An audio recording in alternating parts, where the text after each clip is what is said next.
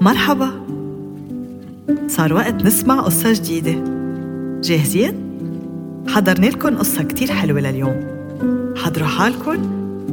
كنكنوا منيح وركزوا على التفاصيل.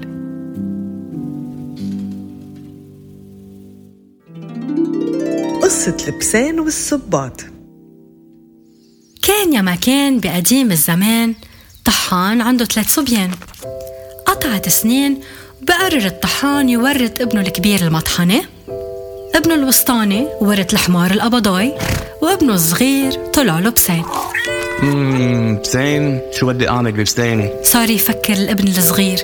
لا بيحكي ولا بيشكي ولا بيطلع من أمره شيء ضل ينق الصبي لحد ما نط لبسين من حضنه وفاجئه بشي ما بحياته كان متوقعه. عم تحكي عني صار لك وقت وعم تظلمني كتير. شو قصتك؟ إنت بتحكي؟ مش بس بحكي. رح فرجيك كيف فيي فيدك وأعمل فرق بحياتك. دور وشوف الصبي بضل مصدوم وما بيصدق شو شاف وسمع. ك... ك... كيف؟ كل يلي عليك تعمله جيب لي كيس وبرنيطة وصباط ورح فرجيك شو فيي أعمل. وهيك صار. اطلع على حاله لبسين على المراية لبس البرنيطة والصباط حمل الكيس وحط فيه جزر وخس وانطلق. ومشي لبسين ومشي لحد ما وصل على الحقلة. حط الكيس على الأرض اللي بقلبه الجزر والخس فتحه وتخبى ورا الشجرة. ما بيقطع كتير وقت ودغري بيطل أرنب وصار يقرب على الكيس. شم الريحة أكيد من بعيد. وتيقدر الأرنب ياكل لازم يفوت على قلب الكيس. وأول ما فات دغري بيلقطوا البسين وبيسكر عليه الكيس. شو خطة البسين يا ترى؟ بيحمل الكيس ودغري بيروح على القصر وبيطلب يشوف الملك. وأكيد لما الحراس شافوا بسين عم يحكي ما كان فيهم إلا ما يفوتوه لأنه الملك ما كان رح يروح عليه هيك شوفة. أول ما فات لبسين على غرفة الاستقبال كان الملك ناطر بحشرية على كرسته تيشوف شو القصة. فبيقول لبسين يا ملك عندي هدية إلك تقدمت أميرة ومنتمنى تقبلها. ما في شك إنه قبل الملك الهدية ومن يومتها كل يوم صار يلقط لبسين حيوان مختلف بنفس الطريقة ويروح يقدمه للملك. ساعة سنجاب ساعة عصفور ساعة دجاجة. لحد ما تعودوا بالقصر على زيارة لبسين كل يوم. وزادت حشريتهم عن الأمير الكريم والغني يلي كل يوم بيحمل مع بسينه هدية. وبيوم بيسأل الملك. يا بسين خبرنا عن أميرك. بيجاوب لبسين. يا ملك أميرة حلو شجاع وكريم مثل ما إنك شايف. وشاب يعني بدك تعتبر نتفة أكبر من أميرتكم وأكيد بيوصلوا تجوا زيارة على قصره وتتعرفوا عليه. وبيبتسم لبسين ابتسامة محتالة هو وعم بيجاوب لأن في خطة بلشت تركب براسه. الملك والملكة بيقبلوا الدعوة أكيد وحتى الملكة بتفرح لأن إذا لبسين معه حق يمكن الأمير يصير جوزة للأميرة. هو ورايح الملك تيزور الأمير دغري بيركض لبسين وبيخبر الصبي وبيطلب منه يغطس بالنهر. فبيسأل الصبي بدك ياني أنزل على المي؟ ليش؟ بيجاوب لبسين وساق فيي ونزال. ولما صار الصبي بالمي دغري بياخد له تيابه لبسين وبيخبيهم. طلع المحتال مترم مجة الملك الملكة والأميرة.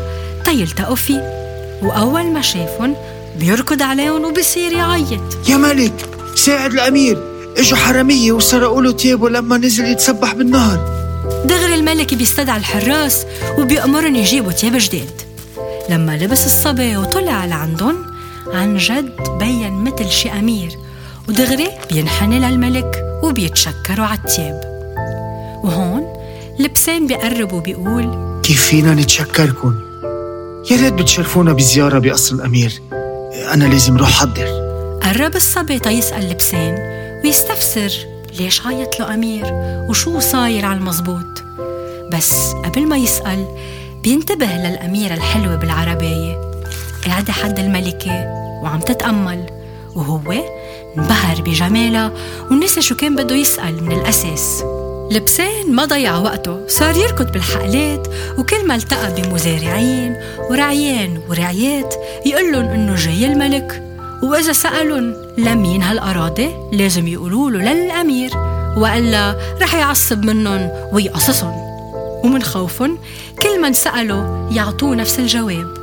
لدرجة استغرب شوي الملك بس عجبه الموضوع شكله مهم هالأمير بيطمن باله لبسان شوي وبينتقل للخطة الثانية واللي ما حدا بيعرفه إنه في قصر مهجور على راس التلة مش عايش فيه غير عملاق كبير بكل شجاعة بدق لبسين على الباب وبيفتح له العملاق يلي أول ما شاف لبسين شو لابس وإنه بيحكي ما صدق عيونه شو جاي تعمل بقصري وشو بدك مني؟